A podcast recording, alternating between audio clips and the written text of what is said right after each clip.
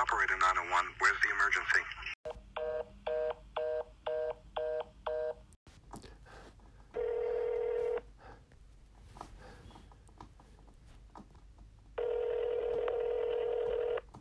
Mom, I messed up.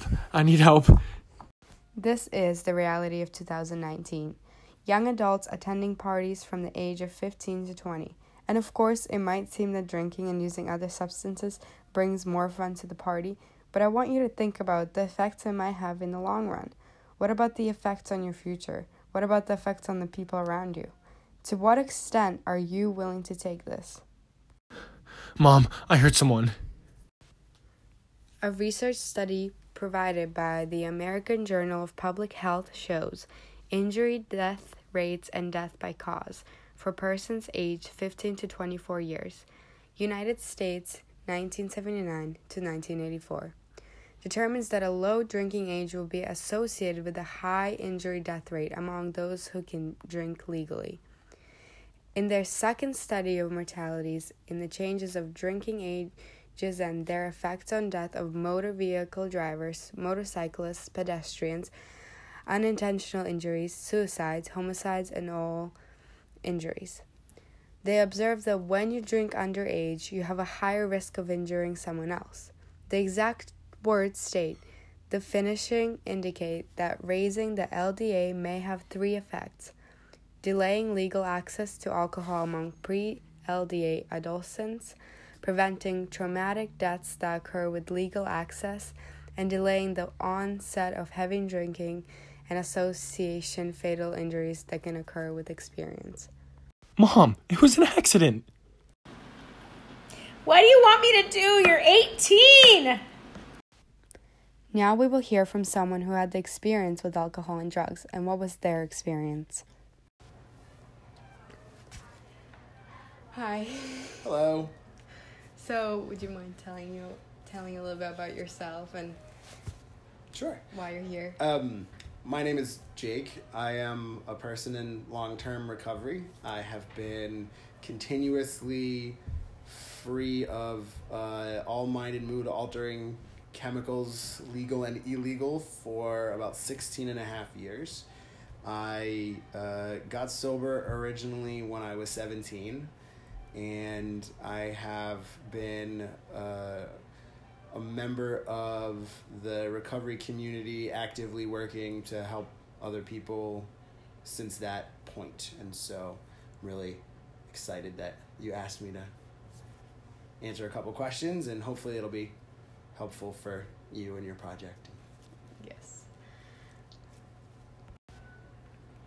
Okay, I guess the big question that we want to ask you is um, what or how can you tell the difference or what is the difference between being at a party and having fun, like a high school party where people drink and do crazy stuff, um, compared to then um, might having a problem and not knowing if you have the problem and how you can seek help or um, figure that out. Sure. So the the big question that you consider when you're discussing anything having to do with substance abuse, alcoholism, drug abuse, drug addiction is the impact that it has on your life.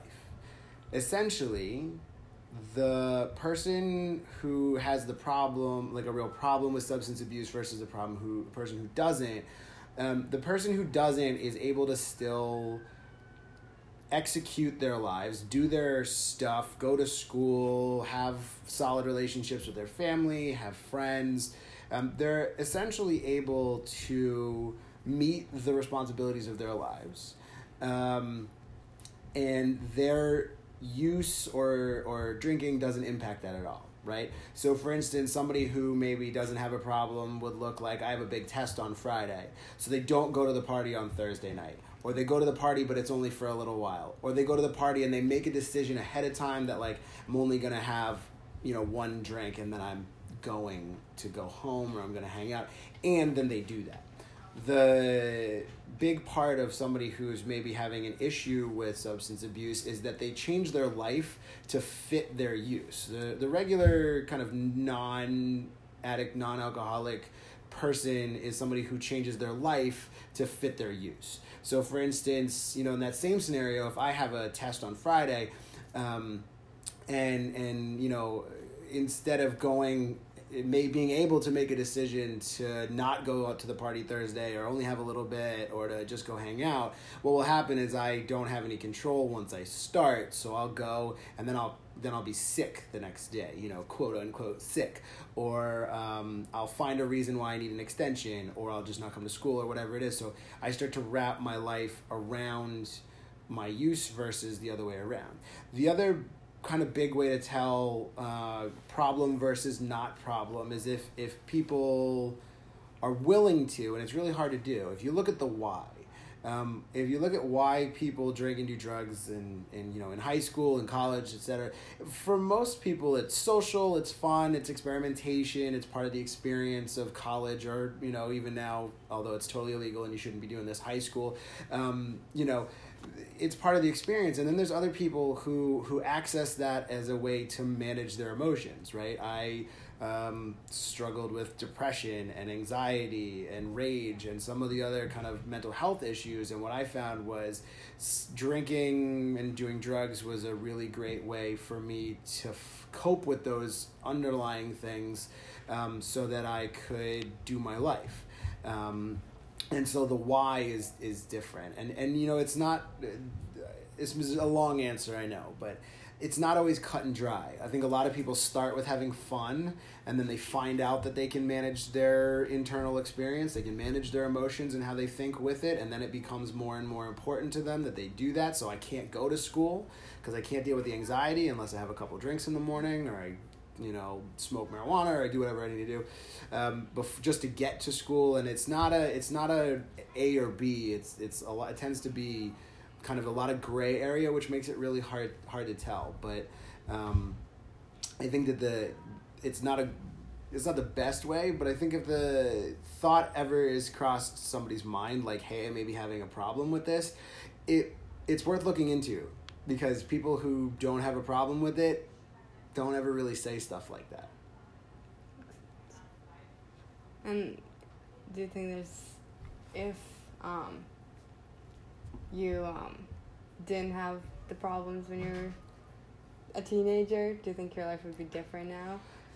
Anyway, or Well, I think of course it would Like, be yeah. you know different, but I, I think that the the real question that you're asking is, uh, or the question I heard, and, and correct me if I'm wrong, but it, it's this idea of if it was possible maybe to intervene earlier, if it was possible for somebody to know earlier, if it was possible for somebody to help earlier, would it have been different?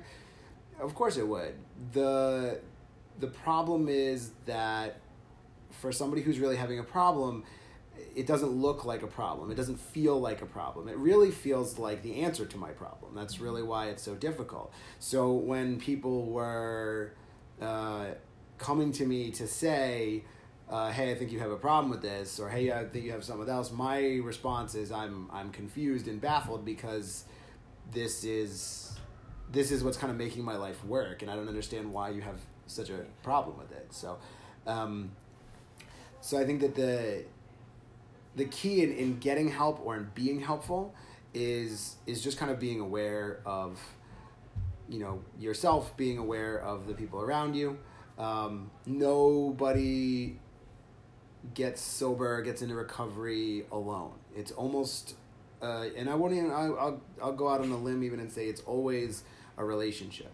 It's always a friend who says you know you need some help or a parent um, boyfriend a girlfriend you know, family member. Somebody always says you need to look at this and i'm going to be there and, and you know they know enough. They may not they don't have to know anything about addiction or substance abuse.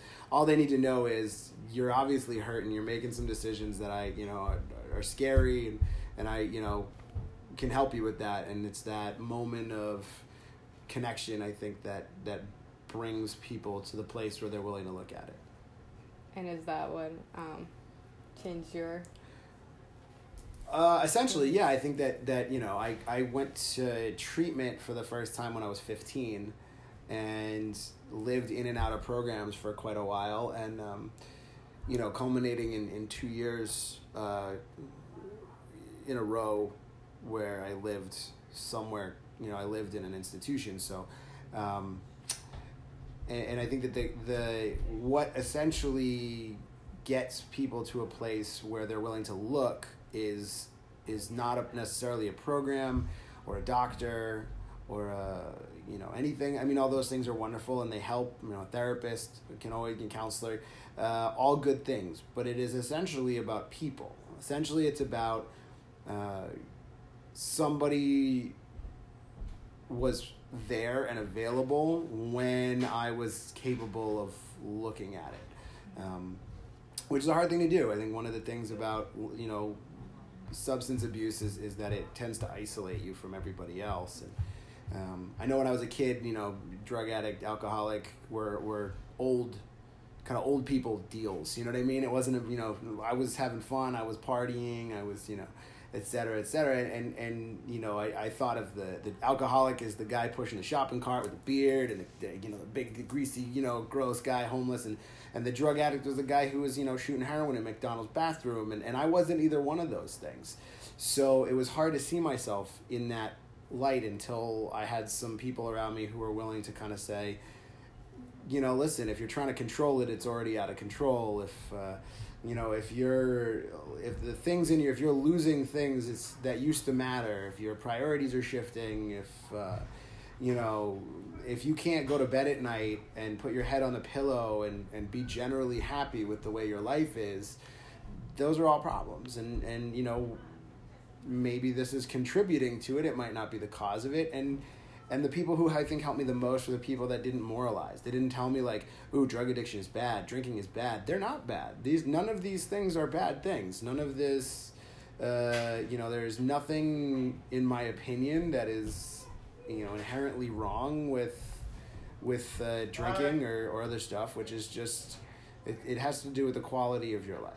Right, and and I know plenty of people who who drink and, and you know do drugs and whatever, and and they're totally happy with the quality of their life, and I don't get to tell them otherwise. But it also gets like more a little more complicated when you're dealing with minors. But you know, I think essentially that's what it comes down to: is there was somebody there who was uh, objective, who was present, who was willing to offer. Uh, you know, kind of had their hand out and said, you know, if, if you want it, I'll help you. If you don't want it, that's fine too. Come see me when you do, or um, so I think that it really boils down to you know relationship.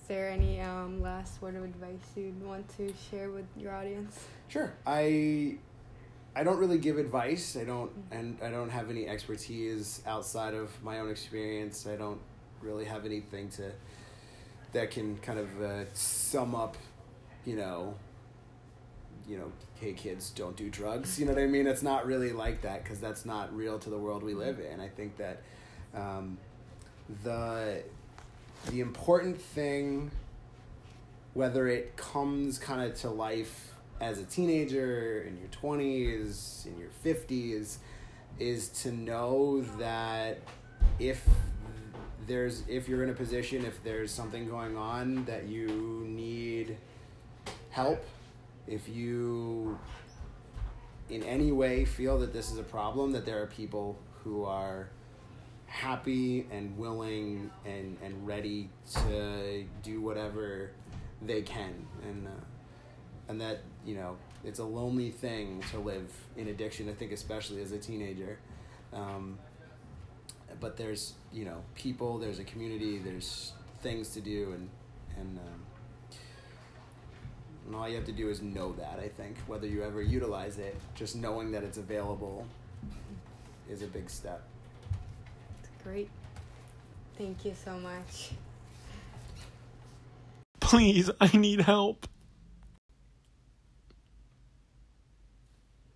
This is a serious problem with limited solutions, but I hope this podcast has taught you something about choices. That it is your choice and your entire path can stem from it. This is not to say you should never do this, but if you do, please use moderation.